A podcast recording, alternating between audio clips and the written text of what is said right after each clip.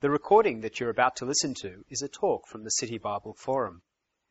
We would appreciate you respecting our copyright by not making copies of this talk or altering the content in any way.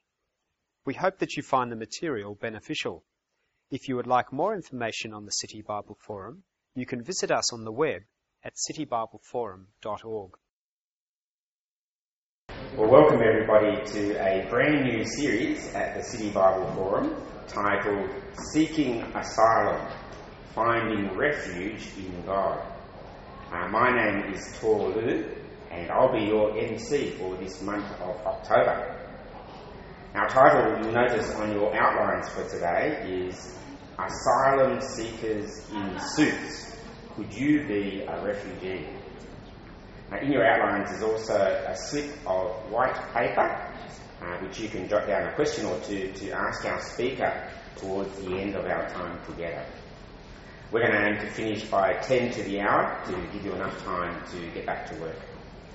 Well, our speaker this lunchtime is Mark Leong, and I'll just share that I met Mark maybe about a decade ago when he was a commerce law student.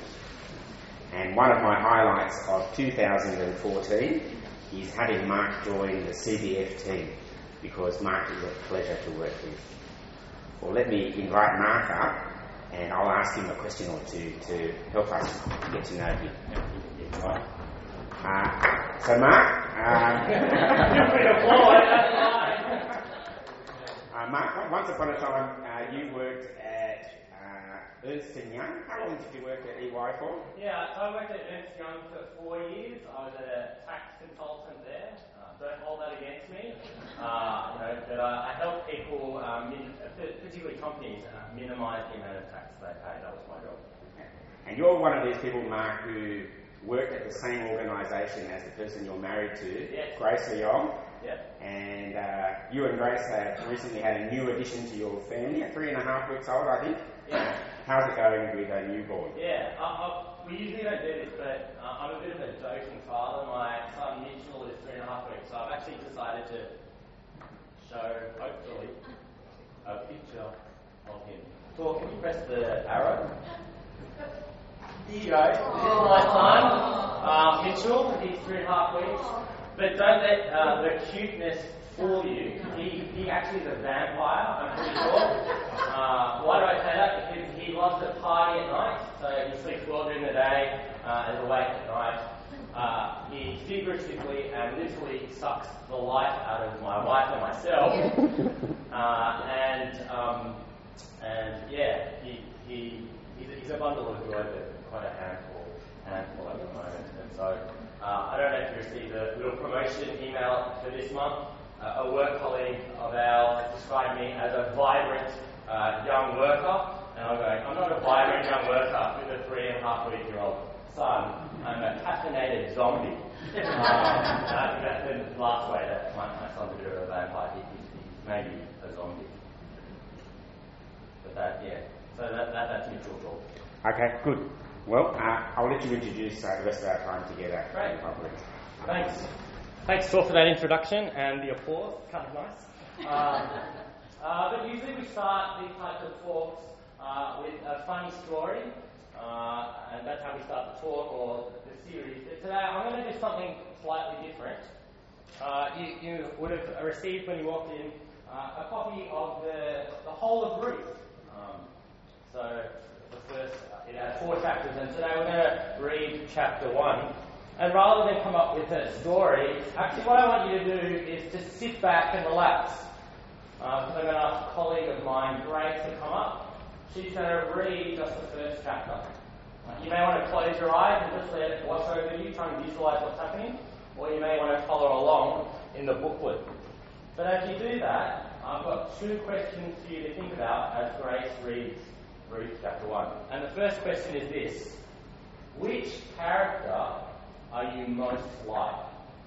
Which character are you most like? Which character are you drawn to? Which character can you identify with? That's question number one. And question number two is What would you do if you were in their shoes? Two simple questions. Uh, Grace is going to chapter 1. In the days when the judges ruled, there was a famine in the land. So a man from Bethlehem in Judah, together with his wife and two sons, went to live for a while in the country of Moab. The man's name was Elimelech, his wife's name was Naomi, and the names of his two sons were Mahlon and Chilion. They were Ephrathites from Bethlehem, Judah, and they went to Moab and lived there. Now Elimelech, Naomi's husband, died, and she was left with her two sons. They married Moabite women, one named Orpah and the other Ruth. After they had lived there about ten years, both Mahlon and Chilion also died, and Naomi was left without her two sons and her husband. When Naomi heard in Moab that the Lord had come to the aid of his people by providing food for them, she and her daughters in law prepared to return home from there. With her two daughters in law, she left the place where she had been living and set out on the road that would take them back to the land of Judah. Then Naomi said to her two daughters in law, Go back, each of you, to your mother's home. May the Lord show you kindness as you have shown kindness to your dead husbands and to me. May the Lord grant that each of you will find rest in the home of another husband. Then she kissed them goodbye, and they wept aloud, and said to her, We will go back with you to your people. But Naomi said, Return home, my daughters. Why would you come with me? Am I going to have any more sons who could become your husbands? Return home, my daughters. I am too old to have another husband. Even if I thought there was still hope for me, even if I had a husband tonight and then gave birth to sons, would you wait until they grew up? Would you remain unmarried for them? No, my daughters, it is more bitter for me than for you, because the Lord's hand has turned against me. At this they wept aloud again. Then Orpah kissed her mother in law goodbye, but Ruth clung to her. Look, said Naomi, your sister in law is going back to her people and her gods. Go back with her. But Ruth replied, Don't urge me to leave you or to turn back from you. Where you go, I will go, and where you stay, I will stay. Your people will be my people, and your God, my God. Where you die, I will die, and there I will be buried. May the Lord deal with me, be it ever so severely, if even death separates you and me. When Naomi realized that Ruth was determined to go with her, she stopped urging her. So the two women went on until they came to Bethlehem. When they arrived in Bethlehem, the whole town was stirred because of them, and the women exclaimed, Can this be Naomi? Don't call me Naomi, she told them. Call me Mara, because the Almighty has made my life very bitter. I went away full, but the Lord has brought me back empty. Why call me Naomi? The Lord has afflicted me, the Almighty has brought misfortune upon me. So Naomi returned from Moab, accompanied by Ruth the Moabite, her daughter in law, arriving in Bethlehem as the barley harvest was beginning. I don't know how you felt uh, pretty touching story. Uh, it's a real story. We've just eavesdropping on uh, real people, real lives. Uh, the events happened around about 1000 BC. So, which character were you most like? What would you have done if you were in their shoes? Well, as the slide says, today we're starting a new series. We're going through the book of Ruth, and the title is Seeking Asylum, Finding Refuge in God. And the question I have for each of you today is, are you a refugee? Because what we've just read is a story of refugees. Refugees are people who are searching for security. They're searching for a place of refuge, a place of security. Now, I don't know about you, if you've had a chance to have a meal with uh, some refugees. Uh, with, with, there are refugees living in Sydney, and recently, uh, last year, I had a chance to have a, a supper with some of them. Um, as you'd expect, they're kind of quite modest people, they're, they're a little bit shy to start off with. But every single refugee you come across has a story, as you'd expect. And after they, after they go through their shyness and go through that, there are two questions which come up which is the first question is what caused them to seek refuge? What was taken away from their home country? They often speak of their home country in quite positive terms. What caused them to flee there and begin a search for a new home? That's question number one. What was taken away to force them to look for refuge? And the second question you ask them is, well, have you now found refuge? Uh, have you got your visas ordered? Can you call see your home, or is this just a temporary arrangement? As we look at Ruth chapter 1, uh, let me suggest there are two questions we're going to ask each of our refugees that we've met. What was taken away from them, which forced them on a search? And secondly, where did that search lead them? Did they find a place of res- refuge? Because, as I suspect, if you're like me and you sat through that chapter, as you let the words wash over you, you'll realize you may not be an asylum seeker by what you wear today, but each of us here are looking for refuge. Each of us here are looking for security. And so the question is have we found it? And the question is is the place where we put our refuge, is that place a place of lasting security? Well, the first refugee we meet, his name is Elimelech. And what is taken away from him is economic security, his livelihood. Let's uh, read the first two verses of this chapter. In the day when the judges ruled, there was a famine in the land. So a man from Bethlehem in Judah, together with his wife and two sons, went to live for a while in the country of Moab. The man's name was Elimelech, his wife was Naomi and the names of his two sons were Mahlon and Chilion. Well, I don't know about you if you've ever desired to write a bestseller novel, but this is not how you would begin a bestseller novel. It's a very innocuous beginning. There's no drama here at all, and it would be very easy for me, as I was uh, taking, through, taking you through this story, to gloss over it. We could easily dismiss it, but actually, let's pause here and think about what we've just read. Because there is something attractive in the mundaneness of these verses. Here are ordinary people trying to etch out an ordinary living. See, Ruth is not a documentary of a CEO. No, it's the journal of a city worker who queues each morning at the same coffee shop so that he can get his 11th coffee for free. That's the type of story we're reading. We're getting a glimpse of. The ordinary is not overlooked here. Surprisingly, it's affirmed, observed, and recorded for us.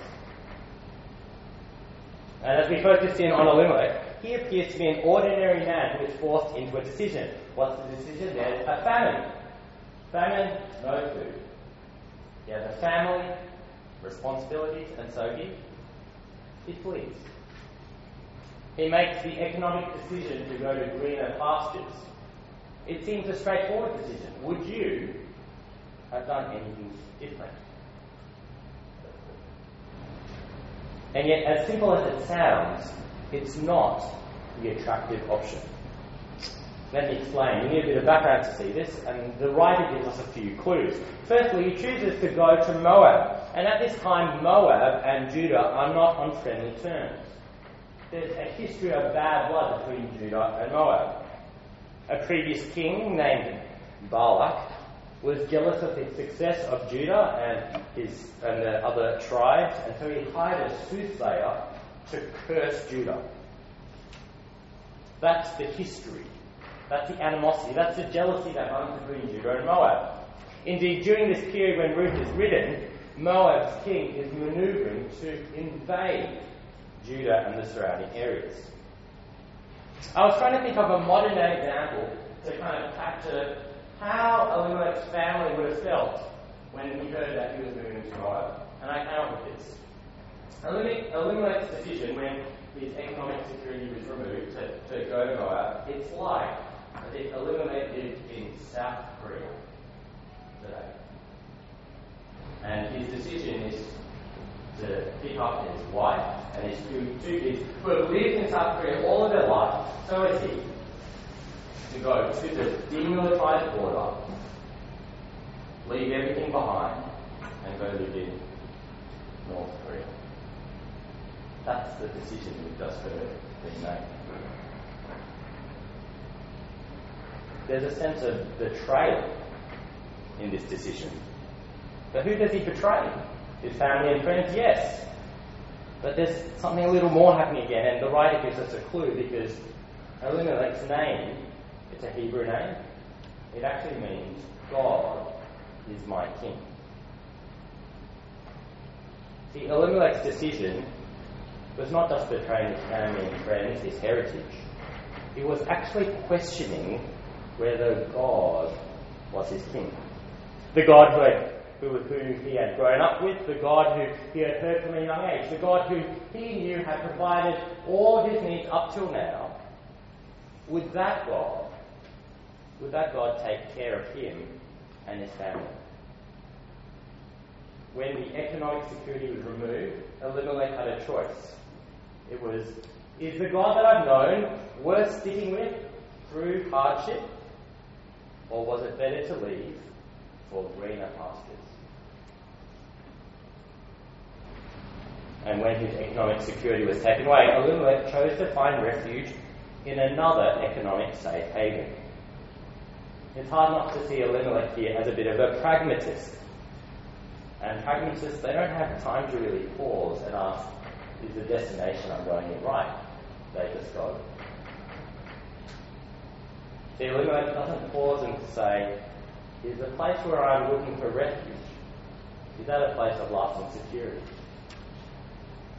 Or is it actually evil and trouble? Well, if Elimelech became a refugee because his economic security was taken away, the next person we meet became a refugee because her family, her relationships, her support network is taken away.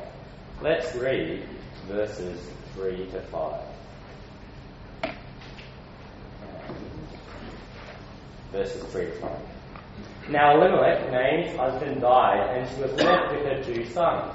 They married Moabite women, one named Orpah and the other Ruth, and they had lived there about ten years. After they lived there about ten years, both Mahlon and Chilion also died, and Naomi was left without her two sons and her husband. Now, I was speaking to a grandmother a few years back. She was about 80 years old, and I actually still remember the chilling words she told me. She had just seen a friend, another 80 year old, uh, uh, come back from a funeral where she buried her adult son. And what did she say to me? She, she took me aside and said, Mark, no mother should have to bury their own son. I pray that the Lord take me first, because I'd rather die than outlive my sons and daughters. It really struck a chord with me. And yet that, that's just what's happened to Naomi. Can you feel her anguish? Can you feel her heartache? And that's not just the full extent of the problem, is it? Because there are also economic implications for her as well. Because at that time and in this culture, it's not if Naomi could find work either.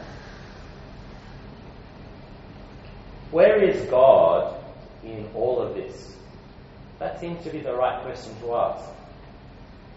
And indeed, when the things we trust in crumble away, whether it's our economic stability, we see our investment, or maybe we lose our job, or maybe your health deteriorates, you go to the doctor and you hear the diagnosis which you never expected to hear, or the relationships that you hold so dear and precious to you they crumble under the pressures of life. When the things we trust in, they crumble away, the where is God question is the right question to be asked. It's a question that both the follower of Jesus asked, it's a question that those who are looking on, who are inquiring, also ask. And Naomi asks it too, and our answer to the question is that God is against her. She becomes bitter to God. She even changes her name to Mara at the end of the story. Verse 20 Don't call me Naomi, she told them, call me Mara, because the Almighty has made my life very bitter. It's as if her grief consumes and colours everything she sees. God is only against her. She seeks refuge away from God. And can I say, I really feel for Naomi right now. Honestly, I don't know if I'd have the courage or capacity to think or behave any differently. And yet, objectively, taking a step back, you can see that God was still providing for Naomi. Chapter 1 ends on a lovely note. Did you notice? Verse 22. They arrived in Bethlehem as the barley harvest was beginning. The chapter, one, the chapter begins in famine, but as she goes back to, Bar, uh, to Bethlehem, there's a new harvest. The famine has ended. And in verse 6 we see that's because the Lord has provided. Indeed, isn't it telling that the writer doesn't call Naomi by her new name in verse 22? The writer doesn't address her as Mara, but continues to call her by her original name. She's referred to as name throughout the rest of Ruth. It's as if there's a quiet affirmation even here that no, your God is not against you. You should keep your original name because your God is still with you. He hasn't abandoned you at all. Indeed, if you come with us and join us for the rest of three chapters, you'll hear how the rest of Naomi's story unfolds. Well, I've looked at two refugees. Elimelech, he became a refugee because his economic stability was taken away. Ruth, she became a refugee because her family security, that was taken away. And the final person, well, I think is the surprise packet of the whole chapter, and that's Ruth. So far, we've seen two people who grew up knowing God. It was part of their family upbringing, as part of their culture to pray and talk to Him. And so you kind of expect them to find refuge in their God, and yet they don't. But when we come to Ruth, Ruth is an outsider. She's a foreigner. She's the person who began with absolutely no knowledge of God at all. And yet, what does she say to Naomi in verse 16? It's on page 2 of the book. But Ruth replied, Don't urge me to leave you or to turn back from you. Where you go, I will go, and where you stay, I will stay. Your people will be my people, and your God, my God. I'd love to know what uh, Ruth's journey was from knowing nothing to uttering those words in verse 16. You know, was it through her husband? Is that how she came to know what God was like and so could make such a bold statement? Was it through robust conversation at the dinner table? You know, were they a debating family and they wrestled with, look at the Moab, the things that we do there, is that what it's like? Is that how it worked out? Or was it just quietly watching 10 years of marriage unfold? And that's what helped her in verse 16 become convinced that this God was the God she should seek refuge in. In short, we just don't know. But her choice and her conviction is crystal clear by her own words also by the comparison to Orpah, who goes back to Moab. Ruth lost her husband. She too had her economic security taken away, and yet she decides against all odds to align herself with this God. From what she knows, she chooses to seek refuge in this God, the God of the Bible, the God who, in future, sends Jesus Christ into the world as the ultimate refuge. Ruth's words are unexpected in verse 16. Indeed, it's ironic too. Ruth sees life a lot clearer than Naomi or Elimelech. It's unexpected, it's ironic, but it's also extremely risky. She enters Israel as a second class citizen. As we read through Ruth, she's known as Ruth the Moabitess. It's as if it's a stain on her record. Will the God that she trusts in, will he be a refuge for this vulnerable person? Or will she be discarded? Will the God let her sink? Well, I'm not going to answer those questions because we don't get an answer to them in chapter 1. We have to come next week and see how this story unfolds. But today, the talk, the title of the talk on your, the front of your outline was Asylum Seekers in Suits. Can you be a refugee? On second thought, perhaps the better question is Are you a refugee? Are you searching for security? I think we all are. And so the question is Where is your place of refuge? And does your refuge provide lasting security? Well, um, please be writing your questions on these little slips of paper, and one of our ushers will collect them. Or alternatively, you can SMS your questions to the number on the screen while I make two quick announcements. The first one is Christianity, a short course for the curious. This begins in two Wednesdays' time on the 22nd of October. It's a great course with a great facilitator, our forum speaker, Al Stewart, and a great location at the HSBC building near Town Hall. And also, uh, it's a great time after work from 6 to 8 o'clock, so it's uh, not too rushed. Uh, the second announcement, thank you, Mark. The second announcement is the Forum Welcome Lunch. Uh, we'd love to invite you to a welcome lunch, lunch in order for us to get to know you and for you to get to know the City Bible Forum staff as well as an opportunity for people who come along to the forum to get to know each other. So that's happening in our offices on Bridge Street next Friday, the 17th of October. If you're interested in either of these two things, please ring or email our office. The details are on your outline, or speak to me or Mark, our speaker, or one of the other City Bible Forum team. Well, now uh, let's hand it over to Mark to answer some questions the first question we've got. Uh, bear with me as I use an iPhone for the very first time. Uh, this question says In those days, there was no king in Israel. Everyone did whatever he wanted. Yes. From Judges chapter 21, verse Yes. 25, the last verse. And the, the questioner asks, I don't know if historically Judges precedes Ruth, Yeah. but it always strikes me that Judges ends with the above verse. Is there a link between Judges and Ruth? Yes, great question. Uh, so if you look at the uh, first uh, couple of words, in the days when the judges ruled, uh, that's kind of the, um, I guess, the time period when Ruth was happening. And so the back, the backdrop to a lot of Ruth is uh, the book of Judges, which actually is the book just before, uh, you know, as you look at the table of contents, the book just before before Ruth. Uh, so it is, uh, that, that's kind of the, uh, I didn't mention this, but the other element of refugee, uh, or why it gives a story about refugees, is because the time of Judges is a time of political turmoil uh, for this region. Um, there are a lot of infighting, uh, there, there's kind of civil war breaks out even, and so that could be another reason why Elimelech thinks it's time to go. And yet, throughout Judges, well, the thing is that God is still with his people. And that actually God is, another word for judge here, is actually save. He's actually saving his people, drawing his people back to himself. Think that's kind of, you see the goodness of God and kind of the, the waywardness of his people. I think that's kind of the two big things that you see in Judges. And Ruth fits in uh, to that kind of storyline, I think.